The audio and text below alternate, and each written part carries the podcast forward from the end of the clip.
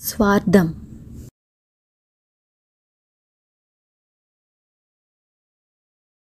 పూర్వం ఈశ్వరశాస్త్రి శంకరశాస్త్రి అనే ఇద్దరు విద్యార్థులు కాశీనగరంలోని ఆశ్రమ పాఠశాలలో చదువుకునేవారు. వారిద్దరూ అసూయపరులే. ఒకే ఊరి వారు అయినప్పటికీ వారికి ఒకరంటే ఒకరికి పడదు. ఒకరికంటే ఒకరు గొప్పగా ఉండాలని తనకంటే ఎదుటివాడు తక్కువగా ఉండాలని కోరుకునేవారు.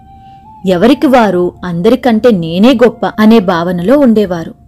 కొంతకాలానికి ఆశ్రమ పాఠశాలలో వారి విద్యాభ్యాసం పూర్తయింది.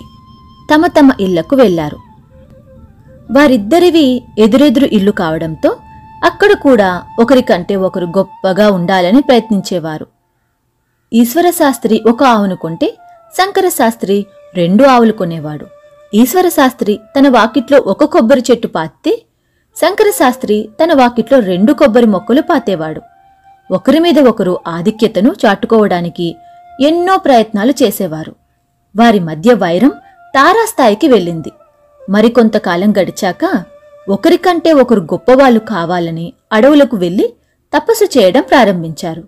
ఒకరిపై ఒకరు ఆధిపత్యం కోసం నిష్ఠతో కఠోరమైన తపస్సు చేశారు.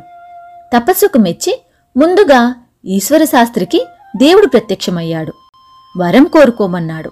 అప్పుడు ఈశ్వరశాస్త్రి దేవుడితో దేవా నువ్వు ఆ శంకరశాస్త్రికి కూడా దర్శనమిచ్చి వరం కోరుకోమంటావు కదా? అతను ఏమి కోరుకుంటే దానికి రెట్టింపు నాకు కలిగేలా వరమివ్వు అని అడిగాడు. దేవుడు తదాస్తు అని మాయమైపోయాడు. అనంతరం శంకరశాస్త్రికి దేవుడు ప్రత్యక్షమయ్యాడు. ఏం వరం కావాలో కోరుకో అన్నాడు. అప్పుడు శంకరశాస్త్రి దేవా నువ్వు నాకంటే ముందు ఈశ్వరశాస్త్రికి ప్రత్యక్షమయ్యావు కదా? ఆయన ఏమి కోరుకున్నాడు? అని అడిగాడు. దేవుడు నువ్వు ఏమి కోరుకుంటే దానికి రెట్టింపు తనకు కలగాలని కోరుకున్నాడని చెప్పాడు. శంకరశాస్త్రి బాగా ఆలోచించి స్వామి నాకు ఒక కన్ను పోవాలి అని కోరుకున్నాడు. దేవుడు తదాస్తు అని మాయమైపోయాడు. నాకు ఒక కన్ను పోతేనే ఈశ్వరశాస్త్రికి రెండు కళ్ళు పోతాయి కదా? అని శంకరశాస్త్రి ఆనందపడ్డాడు. ఇద్దరూ పండితులు కాని అసూయపరులు. నేనే అందరికన్నా గొప్పవాడిగా ఉండాలన్న స్వార్థం ఇద్దరిలోనూ ఉంది.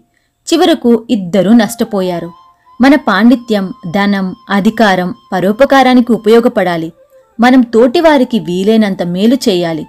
కలలో కూడా ఎవరికీ కీడు తలపెట్టరాదు. మనం చేసే మంచి పనులే సమాజంలో మనల్ని ఉన్నతంగా నిలబెడతాయి.